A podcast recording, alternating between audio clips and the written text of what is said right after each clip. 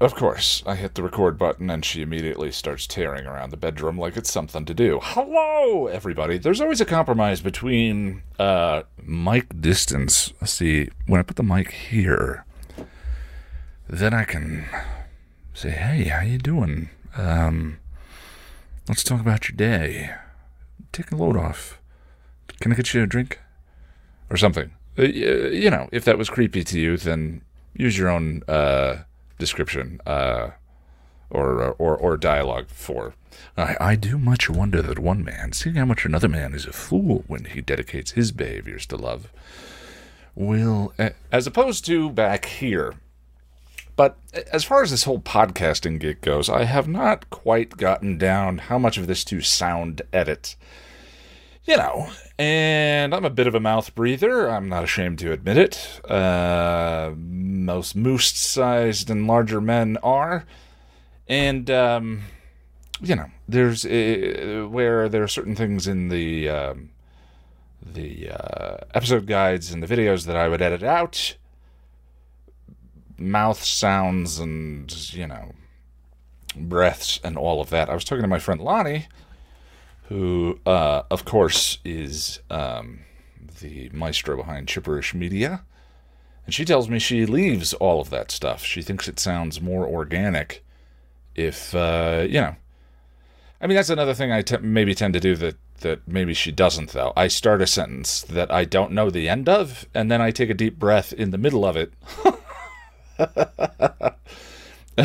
as I gather my thoughts you know, you're supposed to load the train of thought before it leaves the station, and I don't always do that. Kind of like this podcast. Hello, everyone. Welcome to the podcast and the nerd. I'm Ian. How have you been? Uh, it's been two weeks, and uh, did you change your hair? It looks good. I'm sorry that I skipped last week. I told you that um, I was going to try and avoid doing that unless uh, it sort of was dictated by the um, videos on the channel, and I kind of ran into a situation where I felt like it was dictated by the videos on the channel. And um, it's funny, I, I, I, guess that this has become something that I enjoy doing, sitting down here, talking to you, having a conversation. This is sort of therapeutic, really. I don't know how it is for you. I hope it's enjoyable. But uh, um, I was really struggling with uh, the video last week, and I'll get into that. And of course, it's all relative. Uh, when I, I, that's another thing I was going to get into. But uh, uh, the way I go top shelf with uh, every description of myself and my personal life, which is not always necessary. But anyway, um, I'm not sure yet how to handle those uh, situations where I decide to delay the podcast or to skip the podcast in favor of working on the next video. I posted a note on the YouTube community page, uh, the podcast YouTube community page, and I uh, mentioned it on Twitter. But if you don't follow me on either of those, then, uh, you know, maybe, you were like, where the hell was the podcast last week? Or you're listening to this now and you're like, oh yeah, Ian has a podcast. Wonder what else is on. I would not hold any of those against you. So uh, I'm thinking for um, future instances where this will come up, which you know I am me, and uh, I think there's there's value and ownership of that fact, and so I know that from time to time I will um, prioritize getting a video out over other things. So I think what I'll do in the future is just publish a 30 second episode of the podcast letting you know that uh, I'm skipping it for this week. But um, I'll get into the rest of that in a minute. Today on the podcast might run a little bit long. As always, I put um, the time codes in the show notes if you want to skip over different sections and um, go to particular things like the fanfic reading, which is always at the end. Today, I want to talk about my favorite superhero, why I skipped uh, last week's podcast, talk to you a little bit about the new video I published, No Place Like Home, and um, a couple of movies I saw I wanted to tell you about. And then uh, news and notes for the upcoming week before I'll be ending with a new chapter from our fanfic reading. And I forgot to put the title in the show notes. Uh, I'm not very good at vamping either. Here is Gone, uh, the continuing tale of a reinsouled Spike who has gone back in time to try and change some things and put things right, which I've greatly been enjoying. Actually, it's one of the things I find most annoying about skipping the podcast is I I kind of want to uh, hear what's next with that, but I don't want to cheat. And like I said the last time, if you know Freddy Krueger is going to show up in chapter twenty, I want to be as surprised as you are. So I'm not going to read ahead and find out if that's the case. We are in this blind and together uh, until the end.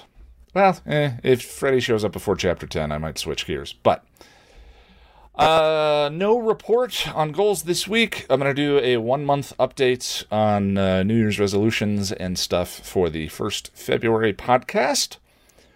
As you might expect, some things are going well, some things need improvement. Shocking, I know. Um, so, uh, as I was uh, procrastinating, sing, sitting down and starting to record this, uh, I was chatting. I had, we, um, Audrey, Jessica, Jack, and myself have a Facebook group going where we uh, have conversations, and I randomly popped in and said, "I think I understand why I like Batman." It came up on Twitter recently why Batman is uh, uh, why growing up Batman was my favorite superhero. So just sort of like the evolution of my tastes. The first superhero I got into was Sherlock Holmes, who is definitely a superhero. And then I got a little bit older, and I think I got into Batman at that time, and then uh, in my teens, I got a little more into in in my teens when I discovered women. I got a little more into James Bond for reasons. But anyway, I was thinking about is James Bond's or excuse me, is uh is Batman is Bruce Wayne the neurotics superhero? Right? He's uh he's he's driven by his fears. He's afraid of bats. He's uh uh, driven by trauma. I mean, also uh, like, uh, to some degree, a lot of superheroes have a traumatic event in their lives that, that pushes them to do one thing or another. You know, Uncle Ben and so forth. But, um, you know, uh, the death of Bruce's parents seems to return to him as trauma, and not uh, where where um, Peter sort of seemed to get motivation from it. Um, Bruce seems tortured by his past, and I, I, I mean, obviously, as a young boy, the being a billionaire who can buy whatever he wants to has a certain appeal to it, of course. But I also love the fact that Bruce, Bruce, Bruce, Bruce is vulnerable. Bruce can die. Bruce can uh, be injured, and um, uh, uh, Bruce chooses to do what he does anyway. And the, the I, I, you know, one of the appeals of the the Batman's Rogues Gallery is that. Uh, I mean, one of the appeals of Batman is his Rogues Gallery. Is one of the best Rogues Galleries of um, in all of comic books. I think the X Men's is pretty good, but that do they really count as a as a superhero? I mean, it's a team.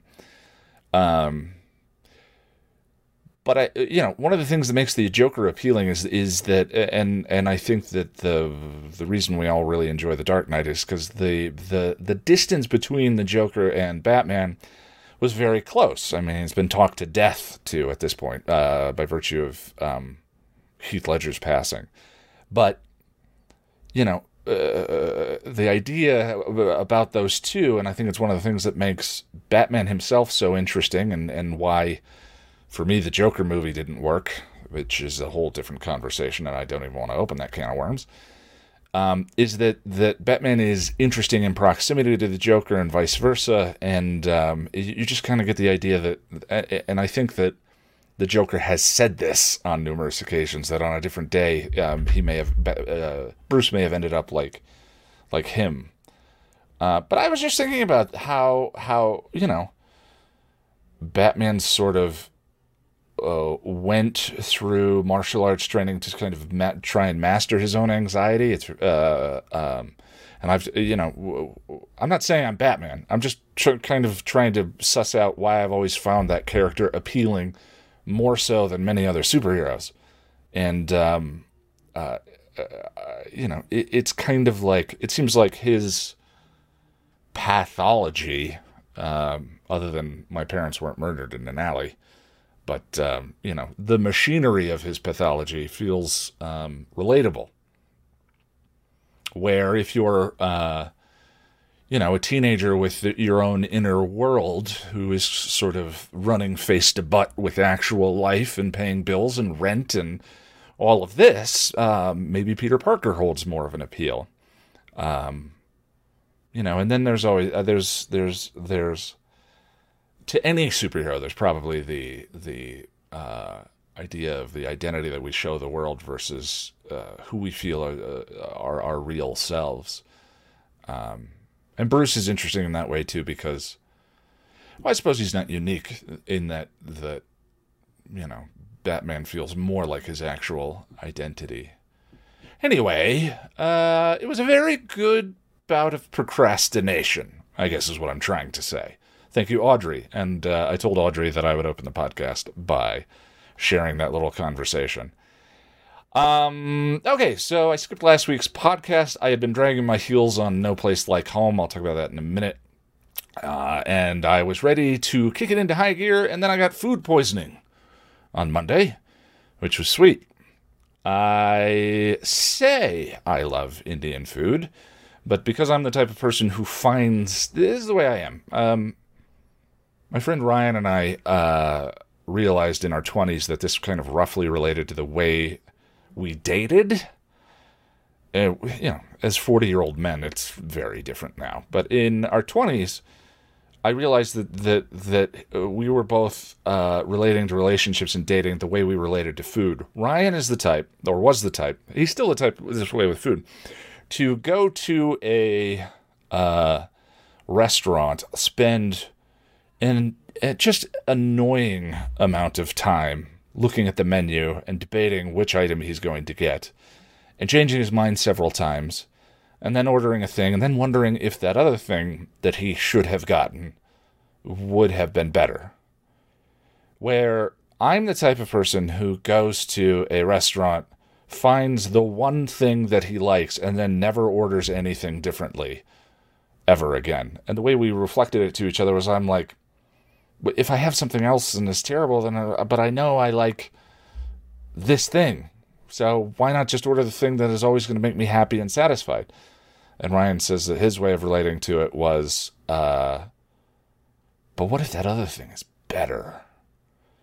And yes, both ways are unhealthy ways of looking of of of being in relationships. By the way, neither of us was right. As much as that argument went, uh, we were both idiots. So neither of those is a healthy way to look at a relationship. I'm not making that argument.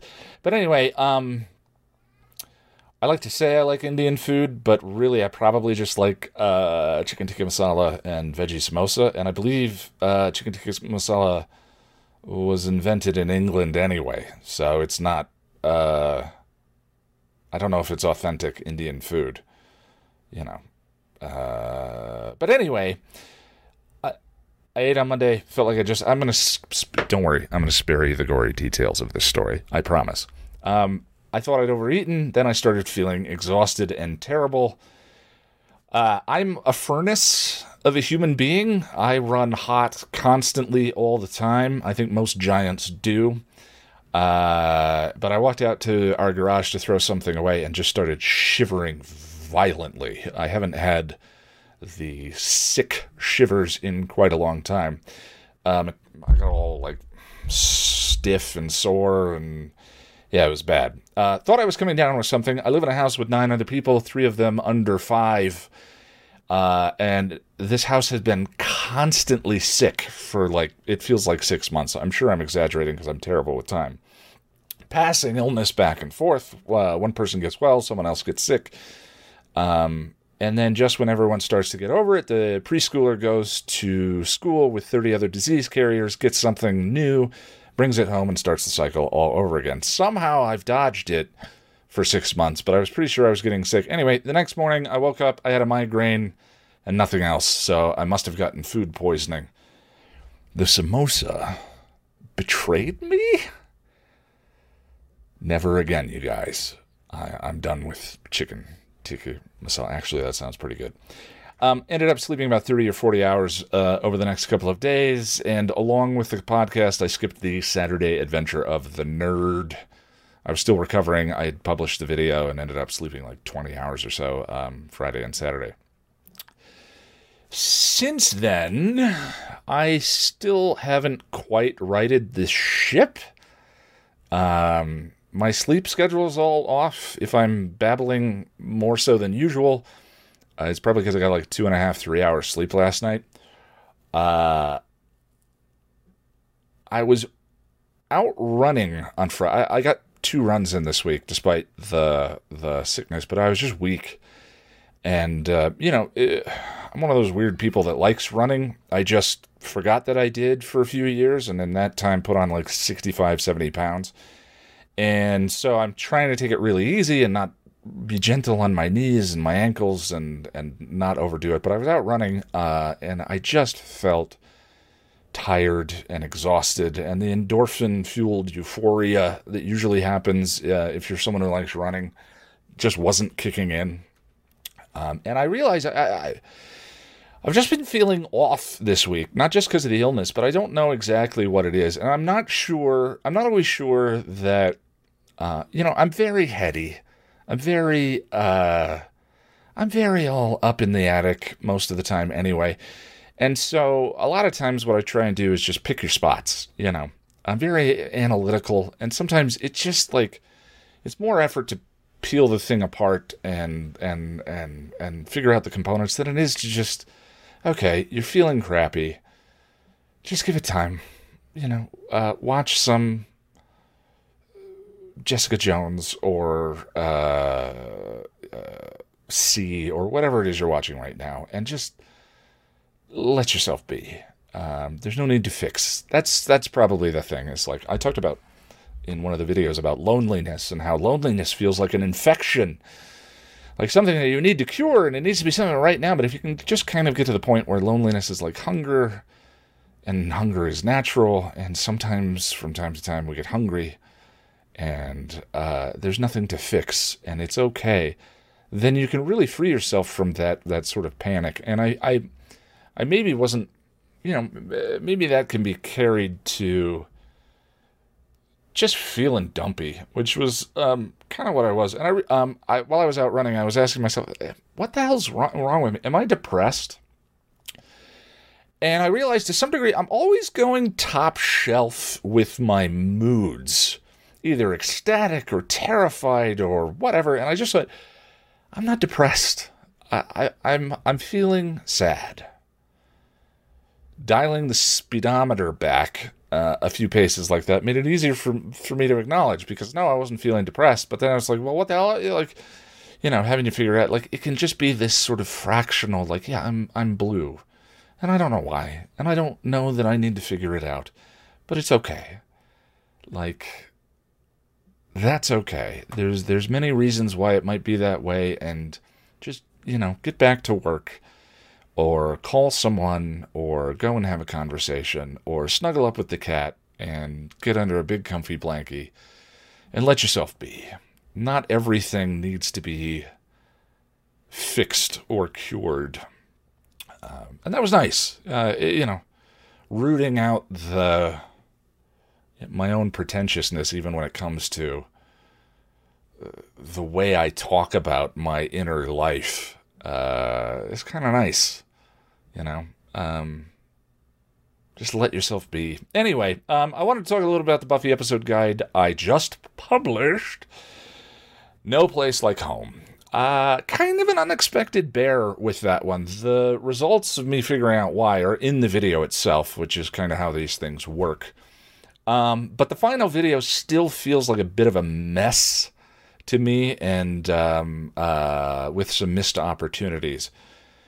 I'm, tr- you know, it, it, it it became one of those done is better than perfect situations where I just had to, you know, I I had been dragging my heels and dragging my heels and not confronting. I talked about procrastination on the last podcast and then promptly realized that I was procrastinating on the video for the old thing of uh, I was afraid I didn't have anything interesting to say about it and that it wasn't going to be good, as good as the Angel videos because we're here in a very interesting uh, season of Angel. And yes, this season of Buffy is incredible, but man, these early videos and so on and so forth. So that was sort of like the source of the procrastination, which was funny why uh, how I uh, landed on it through this podcast and this conversation. I appreciate that our conversation is bearing fruit um, in that way. But um, anyway, the video seems like it's going over with uh, well with people. The analytics are way up. I think it was twenty thousand views in two days. Um, and for instance, I mean, Angel never does the traffic that uh, Buffy does, but Angel Untouched is sitting at fourteen thousand, something like that. Um, uh, switch over to the.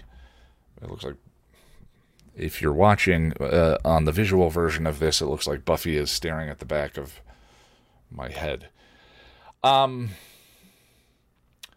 but other than a couple of bits here and there in the video that I think worked okay, there are bits of that the one that kind of make me uh, want to tear my hair out.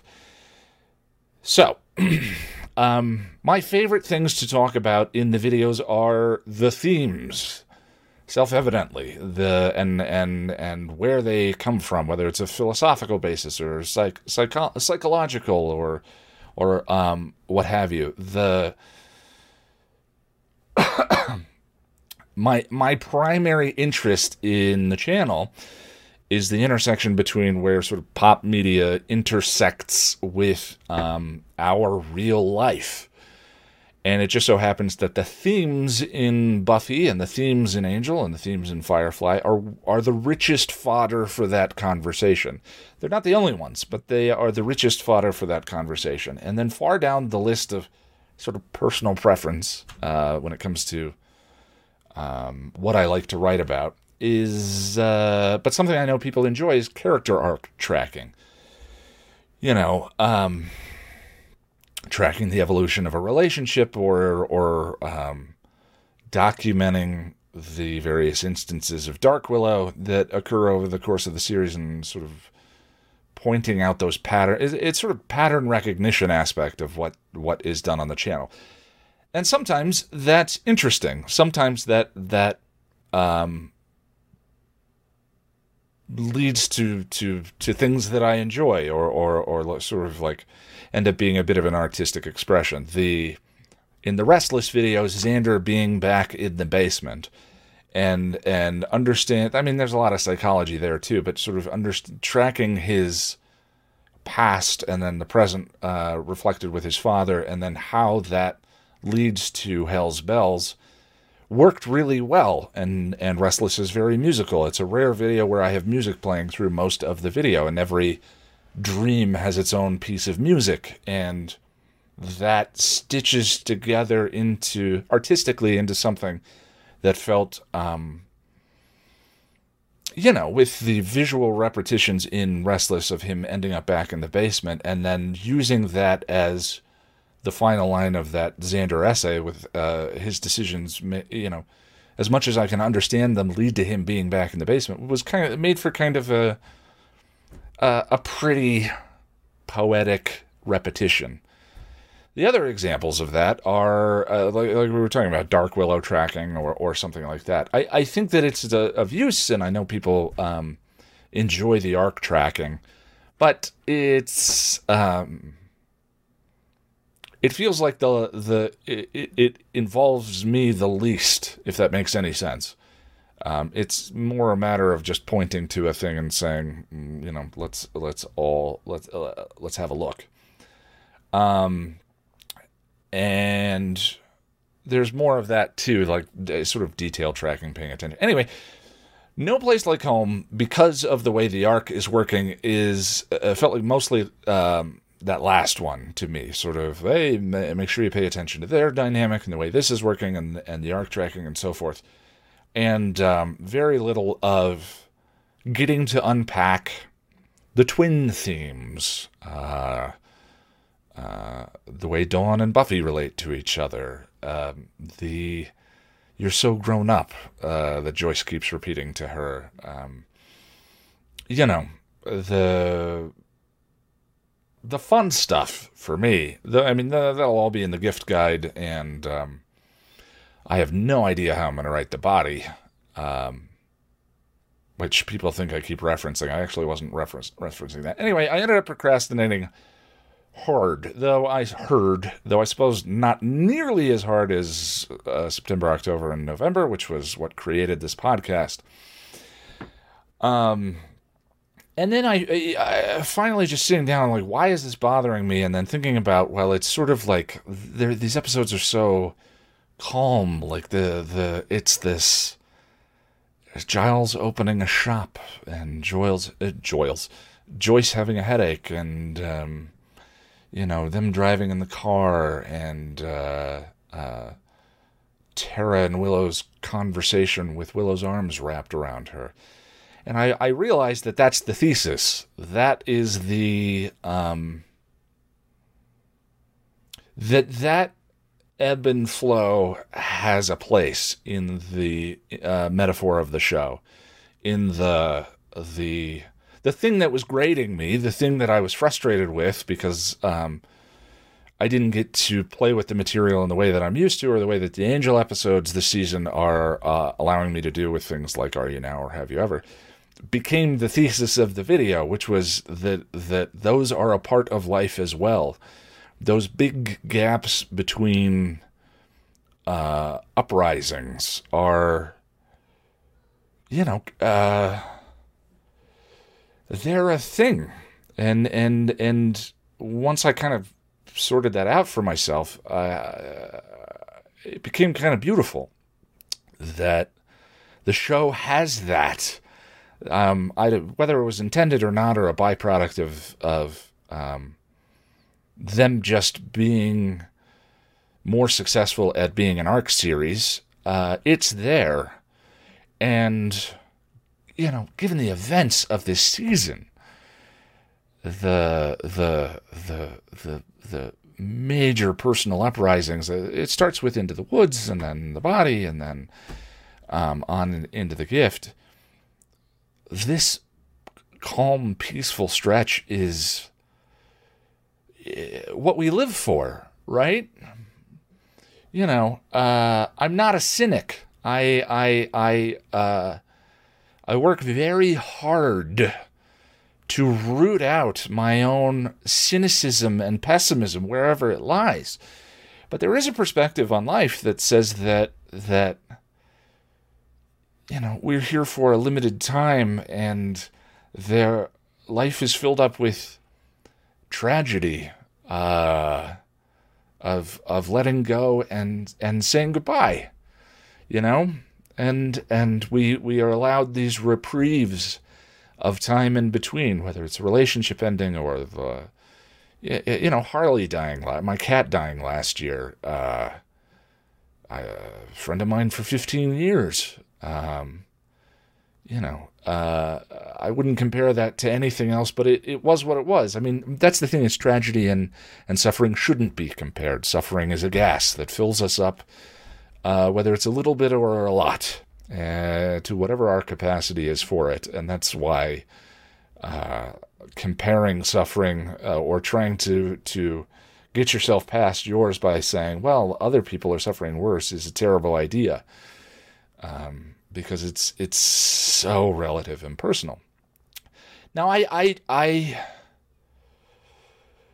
I I think the trick to there's a trick to accepting that and not becoming cynical. I, I think that that that and I and talking about this with you, it makes me realize that maybe this is a part of the essay, and maybe this is a part of the gift, and uh, her uh, realization on the tower, how why she feels joy, um, in the face of all of these things is like I I, I believe that there is a perspective by which um, these th- things don't feel done to us or unfair, uh, but just uh, and and and because of that, not something to be afraid of. Um, but anyway, the sh- the show's not at that point yet, and and and something not to be apprehensive of while we're in those moments of, of peace. But uh, um, we're not there yet, and uh, but the hitting on that realization, sort of understanding that that was how the material was landing for me, and I was sort of resi- not, I was resisting it, and then sort of accepting it and thinking about, well, how does this fit into the metaphor and the arc, and how does this relate to our lives, and all of that. It landed, and um, I wrote the introduction to the the the post summary section, and then I wrote the conclusion with the ticking clock which are the most effective parts of that video. The rest are sort of, you know, there's a joke here and there that are, that are okay, and and there's some arc tracking. And I think the the conversation about Anya uh, is interesting. there were a number of comments, by the way, in the uh, uh, in the comment section. There were a number of, of of people who replied saying that that they um, had the syndrome and then said that Anya is a good example and they related to or said that Anya is not a good example and said that they didn't. I, I, I, I didn't, uh, and I was also told that um, rather kindly that I was mispronouncing the syndrome, so I'm not even going to try and say it here and um, that we don't even use that term anymore. So that shows you how ill informed I was about that particular thing. But I thought it was interesting and um, uh, worth bringing up. But the conclusion, I think, is where um, uh, the video works. By the way, uh, uh, uh it seemed like most people in the comments assumed that the ticking clock was referring to Joyce and I think there's kind of a missed opportunity for me in the video um, by not opening with the only clock that actually, uh, uh insofar as I'm aware, has related to a character directly. You know, which is Miles to Go, counting down from 730. And uh, I believe in the Restless video I show the the ticking days uh, going by when I talk about in the spoiler version of the Restless video when I, t- I talk about what that was. Um, the uh, but if I had maybe if I had open anyway, I'm not gonna say the video's done. Um, I'm not gonna second guess, guess the whole thing. But um, then I got the script done, and the mic I had been using for barely a year burned out. Had to go replace that. And um, then I kind of made a mistake in the workflow. I, this is getting long, and I didn't mean to get into this this much. Um, Part of the reason the world's most boringest live streams exist is because they're very functional for me. Um, videos where there was some doubt or trepida- trepidation or um, resistance or uh, you know that was connective tissue between the parts of the seasons that I was actually really interested in talking about. By firing up the live stream and uh, inviting the bosses in, for lack of a better term, it kept my butt in the seat. You know, cranking through the edit and and getting that thing done and and posted. But I, I think I've I've gotten a little um, fatigued being on camera as often as I am between this podcast and the Patreon streams and the edit streams and then doing now I've been doing Twitch as a hobby. I never intended uh, for me to be so heavily featured. Um, and I realize that that that uh, people can choose to come to those things or not. I, am not forcing my presence on anyone who isn't choosing to, to sit here. But um, I chose not to do an edit stream for No Place Like Home, and I think uh, paid the price. That was an edit I probably could have kicked out in a really solid day of editing um, and instead it took three. So, lesson learned. Um, I will not be skipping edit streams again. Saw a couple of movies I was interested. Um, saw a couple of interesting movies I thought I might uh, talk to you about. First one was 1917. I um, am trying to see all of the Golden Globe and Oscar nominees. Yes, I know that they are not um, value. They're not definitive measures of quality, of course, but you know, it's something. Um, uh, one of the ways that I first read things like Altered Carbon and all of that was, you know, I uh, I don't like picking stuff. I don't. So uh, all I did was I I um, looked up the Philip K. Dick Award, which is the um, award given in science fiction to a um, book that didn't have a hardcover printing because Philip K. Dick never had uh, a hardcover printing in his lifetime.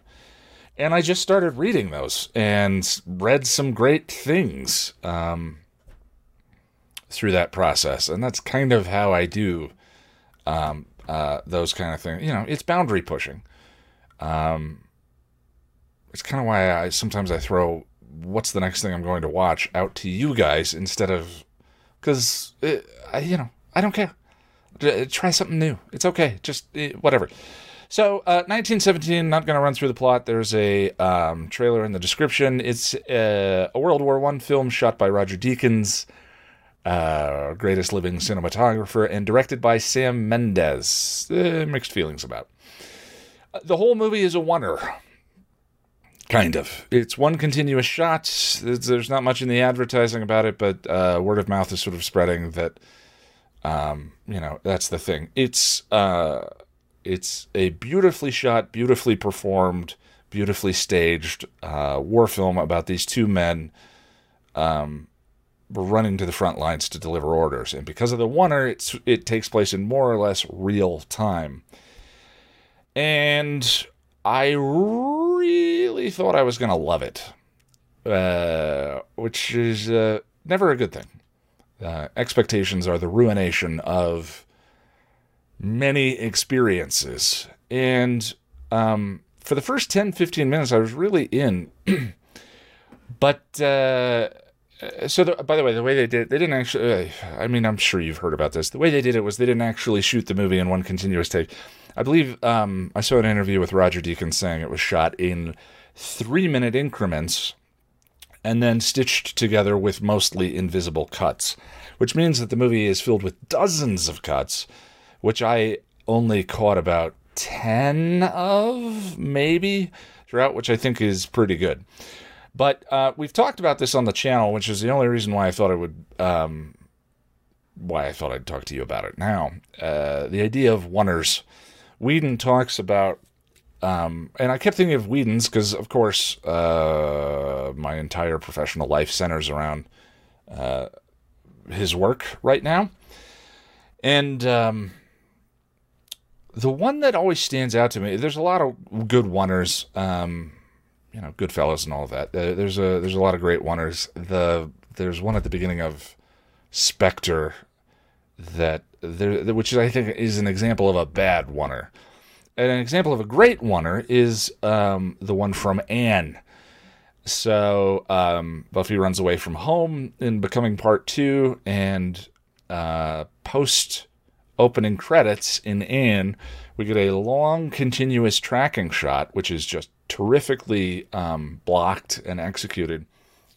I believe it starts in the library with uh, Giles and Willow talking, and then uh, follows Willow and Oz out into the hallway, and then uh, Cordelia to uh, Xander, and then um, you know if we can have uh, get our practices down and not have quite as many deaths, Sunnydale is gonna rule.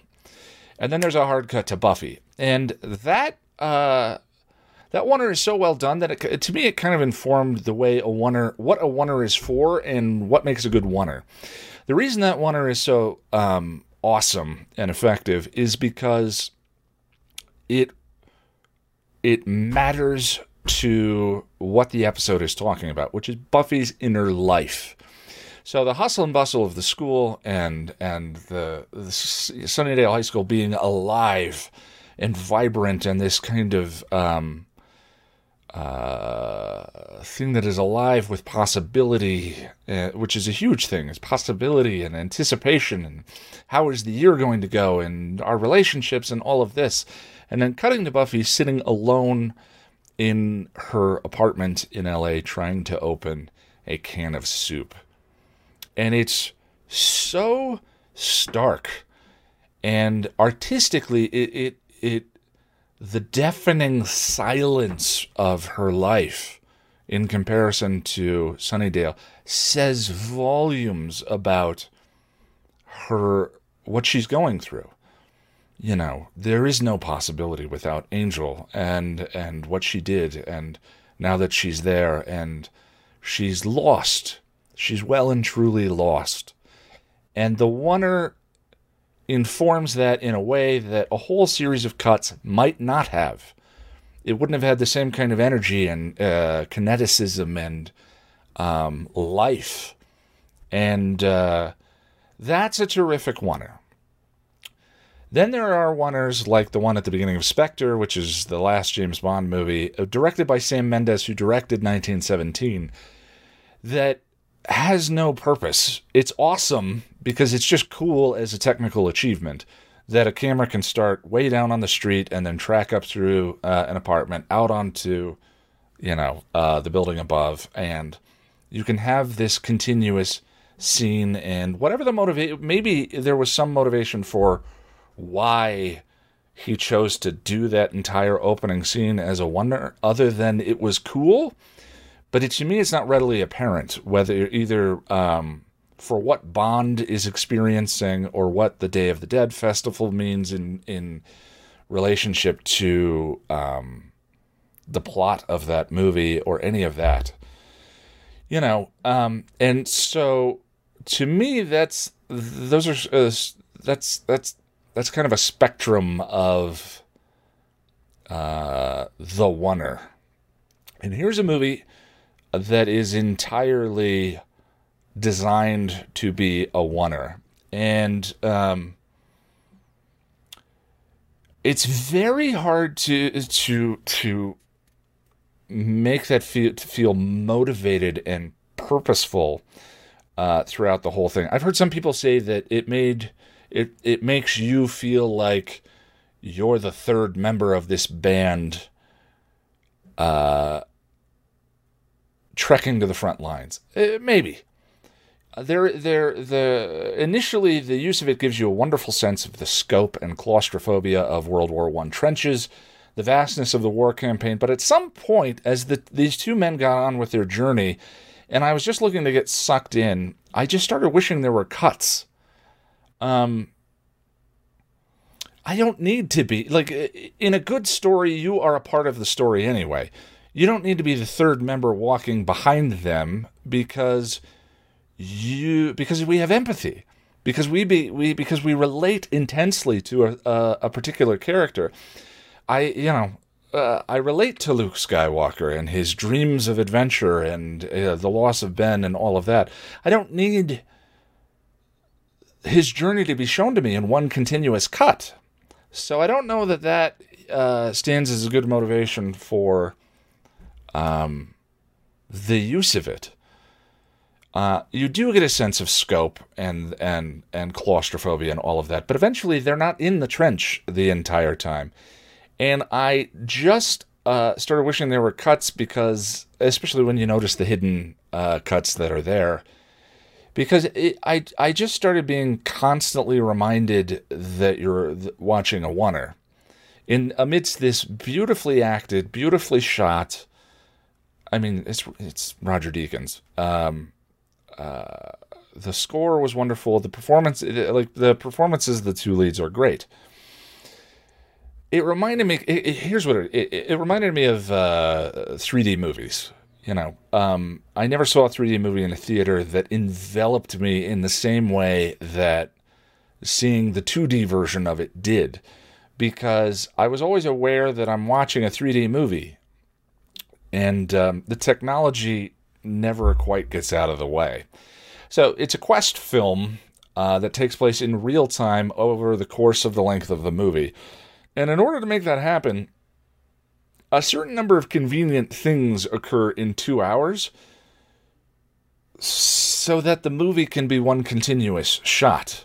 Um, they're convenient because they occur in two hours, where if you have a movie with cuts, it expands time.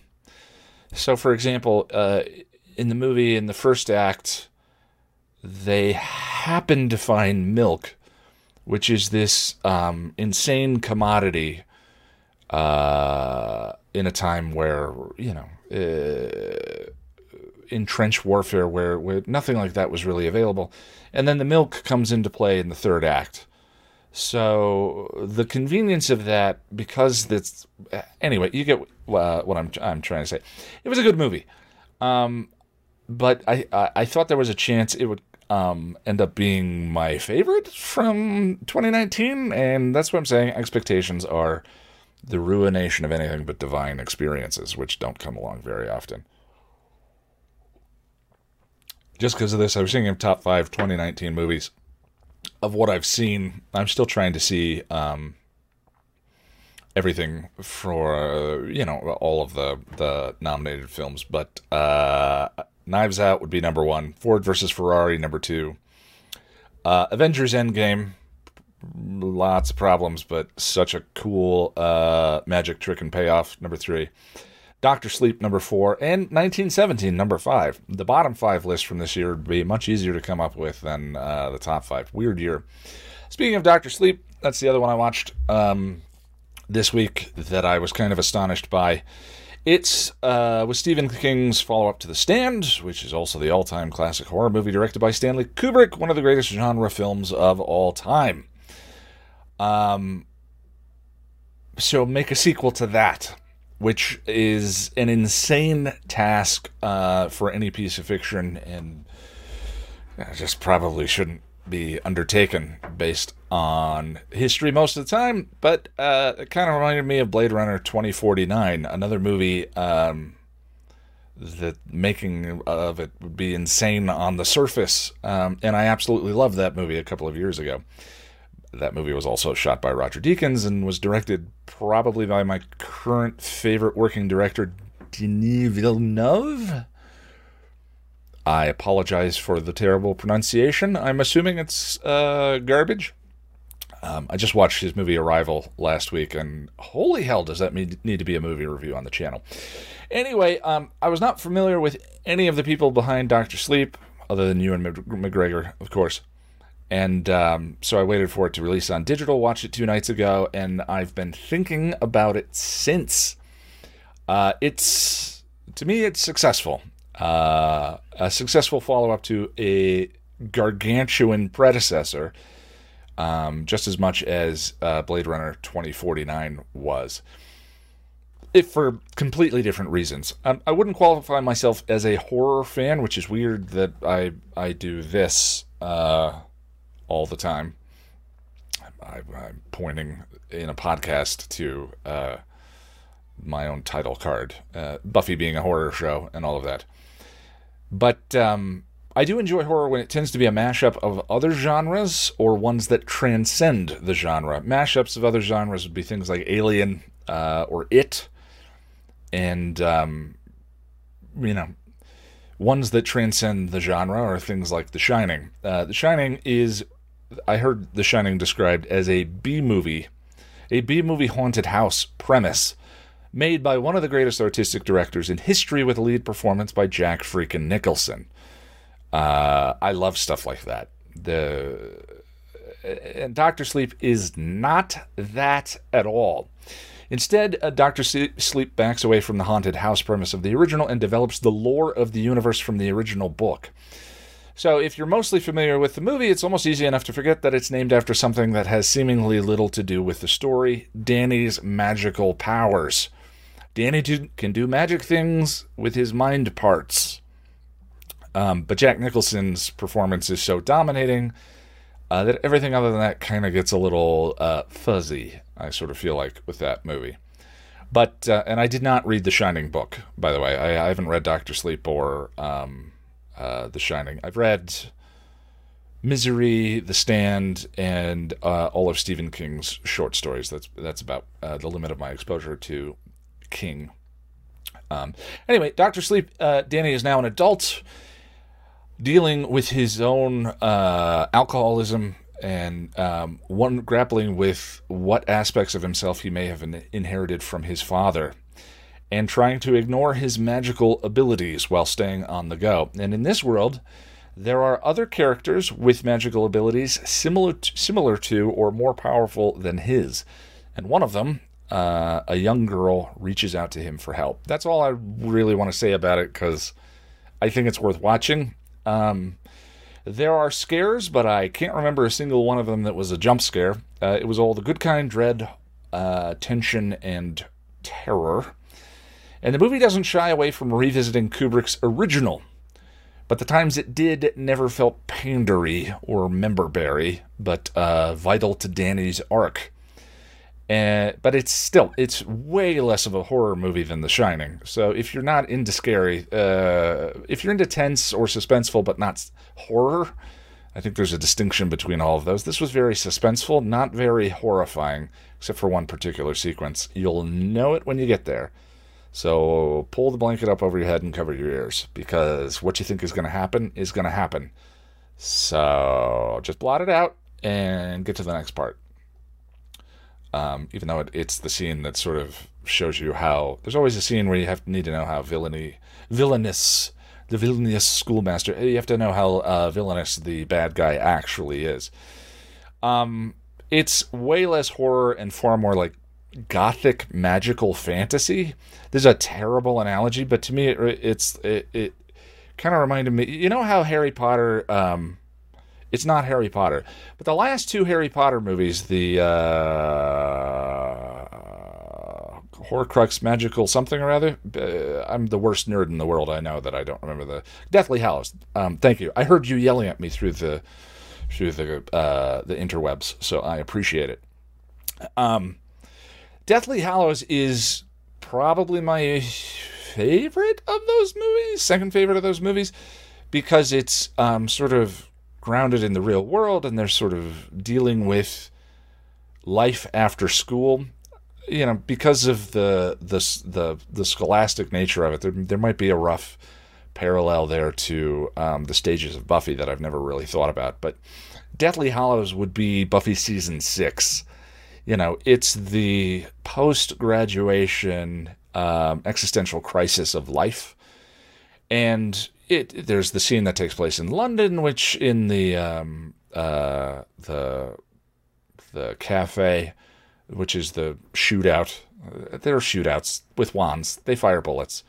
It's one of the um, the missed opportunities of that movie. Even though I think those movies are wonderful, and um, where was I going with this? That movie is the most uh, like uh, what reminded me uh, of Doctor Sleep the American version of that sort of magical uh, people with magical abilities as adults dealing with adult problems in the adult world. And it was really interesting, um, very entertaining. The movie is also three hours long. Having just watched Lawrence of Arabia with Jack uh, a month or two ago, I can tell you it doesn't feel anything close to three hours. Uh, it flies by. But if you decide to watch it, uh, fair warning, and carve out the appropriate amount of time. What are we at? 53 minutes. Okay. Um, I think that's it. I missed you guys. Um, it's good to catch up. And uh, I never know if these things are interesting, but the best that I can hope for is beneficial to me, and it is that. So um, hopefully uh, there's something in there. Anyway, um, this week I'm working on Dear Boy. I worked up the first draft of the outline on Twitter yesterday, and there's already a lot to dive into. I feel extremely stupid for it, but the Oedipal uh, extent of Angel, other than the Heave-tastic season four, never really dawned on me until watching this episode this time. And now, oh boy, you can see it all the way back to uh, becoming part two, bec- becoming part one. Um, so, you know, look for me to be grossing you all out with some Greek incest talk in uh, that video. How's that for a teaser? I'm also, um, I accident as part of the New Year's resolutions, I said I wanted to play more video games. And my way of doing that is to gamify anything. Gamify weight loss, gamify this. And uh, um, so I started doing Twitch streams every Monday and Thursday. And got through their Twitch affiliates uh, status relatively quickly, and that's now a thing. Uh, anyway, I'm doing that every Monday and Thursday. So far, we played through one of my favorite games of all time, The Last of Us, um, which is sort of uh, Cormac McCarthy's The Road becomes a zombie game. Uh, uh, you know, the gravitas of one with the mechanics of the other. And um, that was a lot of fun. We played through the prequel, and now we dove into Life is Strange.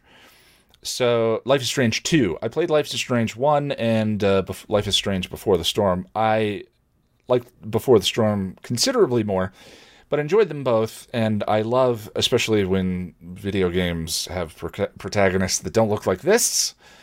And um, Life is Strange 2 has that. Unfortunately, I'm finding it to be a bit of a slog.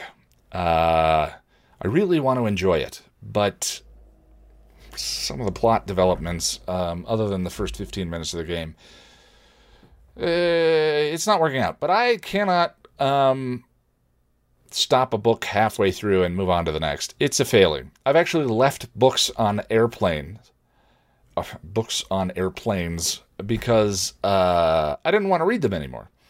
But I knew if I put it in my bag and brought it home, I'd be slaving through the pages for the next couple of weeks because I can't.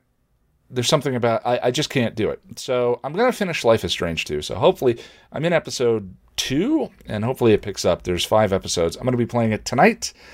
Um, there's a link to the Twitch channel in the show notes if you're into that kind of thing. I really hate being negative and just sitting and dumping on something. So yeah, I'm try and have a positive attitude about it tonight. But you know, gallows humor exists for a reason, so uh, hopefully we don't go back to that. After that, I'll be playing the Spider-Man game. Eventually, I'll play through uh, the two Buffy Xbox games. There's a lot of demand for that, and I'm I want to do something special for those. I'm thinking some kind of fundraiser at some point, um, charity fundraiser, uh, 24 hour stream. I don't know. I'll think about it, but. Uh, if you're interested, um, link to the Twitch channel in the show notes. Uh, this Saturday at 5 p.m. Mountain Time, there we're doing the uh, Patreon Hangout. Uh, this week we're discussing "I Will Remember You" and "Something Blue." Yes, we're skipping pangs. Don't blame me.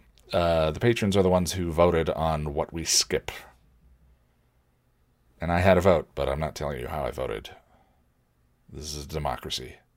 I don't know what that has to do with anything. Uh, before we get to the fanfic reading, I just want to let you know I'm Ian Nitram on Twitter, uh, youtube.com slash passion of the nerd, and it's twitch.tv slash the passion of the nerd. I actually also have the account that's slash passion of the nerd, but I can't remember the login. And now it's too late because that one's an affiliate. So it goes. Um, if you'd like to support the channel, and keep me flush with toe spacers for running and lean cuisine meals, you can do so at patreon.com slash passion of the nerd. That also feeds my kitty, Ms. Josie. Um, or by grabbing yourself from passionofthenerd.com slash store. We recently added the TPN Angel Guide mug to the store, the one you see spinning in the opening of every Angel episode guide that I'm pretty excited about. Speaking of, I need to order myself one. All right, let's get to the reading. Uh, Here is Gone uh, by Terri Botta. I'm going to move the mic in a little bit. So it's going to get a little more mouth soundy and uh, a little more breathy. What are you going to do? When last we left our time traveling and newly reinsouled Spike, he had been reaching out to Joyce and a Buffy about to run into glory for the first time building bridges and stressing the need for them to look into getting a CAT scan for Joyce. That was chapter five. Um, if you want to get caught up, I put uh, links to all of the previous chapters that jump directly to uh, the readings in the show notes. And when we get to chapter 10, I'm going to do a compilation recording that's all of them, or uh, uh, put out a compilation edit. All right. Here is Gone. Wait a second. Chapter 5 or chapter 6? We're on chapter 6. Here is Gone, chapter 6. Harmony was sleeping the sleep of the sexually sated, which suited Spike just fine. Wearing her out in bed gave him a couple of hours of nightmare free, exhausted sleep and allowed him quiet time when he awoke. She would sleep for another five hours at least, giving him long stretches of time to read and plan. According to his notes and his memory, Glinda would be casting her spell of non seeing any day now, and he had to be ready to fight the Lei-Ach demons. He thought he would be all right with that. His body was fine physically. It was just his mind that was unstable part of the time. He found that if he kept himself busy and plans, busy with plans and reworking plans, the weight of his new soul wasn't so heavy. He still worked himself to exhaustion and woke up with a nightmare branded in his mind's eye, but it was getting easier. Or so it seemed. Really, he wasn't sure if he would ever be okay, and he knew he would never be the same. But he supposed his recovery was keyed to how successful his foray into time travel would be. So far, he had changed a number of events that he remembered, all of them for the good and he'd taken to circling the Scooby ter- territory like a tethered sentinel, concentrating on Dawn and Joyce. Not being exactly sure of the time of events left him edgy, and with a constant sense of eerie deja vu. Luckily, it looked like he was getting away with his plan. None of the Scooby seemed to question his actions or find his behavior suspicious. Or if they did, they weren't saying anything.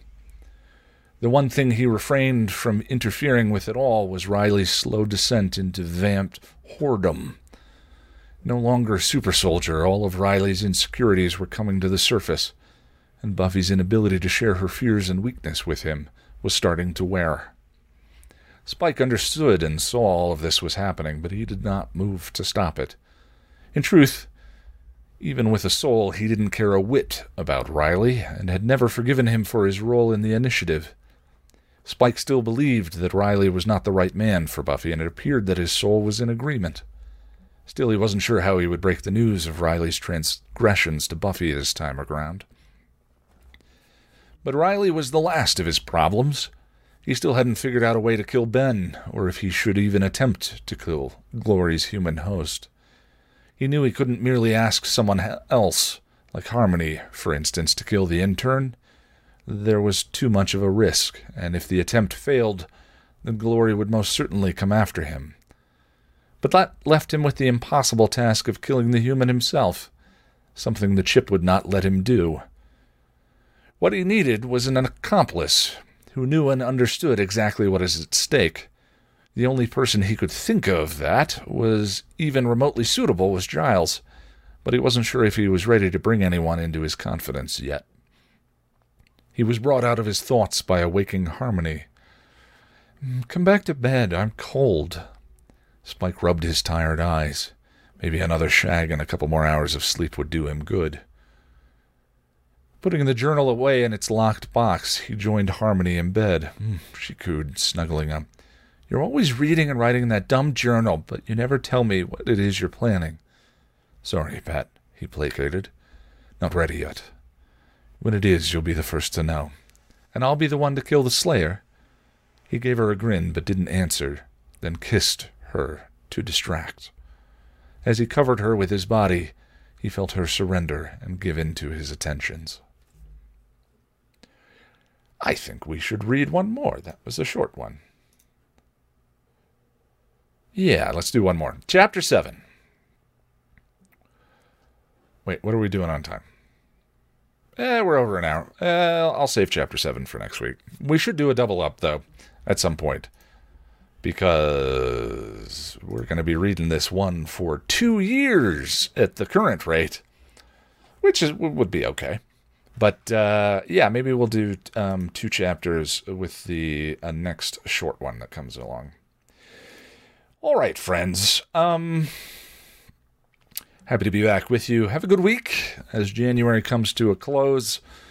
We're far enough past New Year's now that some of that resolve and gumption uh, we started the year with may be gone or wearing thin. That's the pattern, uh, isn't it? If you've dropped the stone, that's okay. February is a new month. February is for lovers, or so I'm told, or something. My point, I guess, is everything is all right. Um, occasionally, when I'm suffering from insomnia, I'll lie in bed and ask Google questions. And last week, I asked her, Google, how do I stop procrastinating? Uh, it's always interesting what she has responses to. And Google said the number one search result top 10 steps to stop procrastinating. And the first step was, first of all, forgive yourself for procrastinating. That was step one. Uh, and as soon as Google told me that, I realized I needed to hear it. Part of what makes procrastination stick with me is all the self flagellation and frustration, the same old shit in different day uh, kind of reaction. And it's actually utterly counterproductive to getting anything done.